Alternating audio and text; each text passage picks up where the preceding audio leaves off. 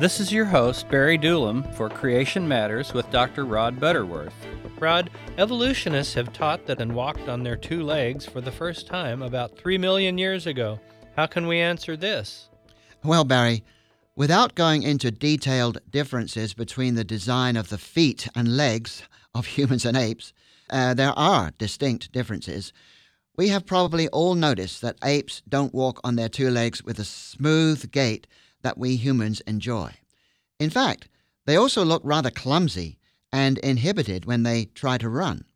The idea that our human ancestors crawled out of trees to walk on their two legs for the first time about three million years ago is not supported by any empirical scientific evidence. It is just pure imagination. Just another false evolutionary idea among many.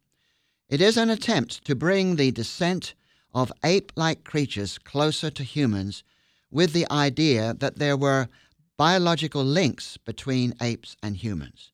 Today, we know that there are distinct, unbridgeable gaps in DNA between apes and humans. No, Adam had no problem ridding himself of ape like legs, but was a perfect creation as a human.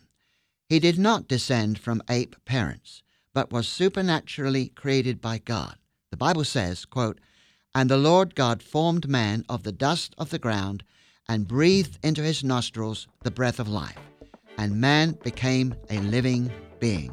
This we can believe. Thanks, Rod. I'm glad we tell the biblical truth about human history. For more information, please go to creationexperiencemuseum.com. That's creationexperiencemuseum.com.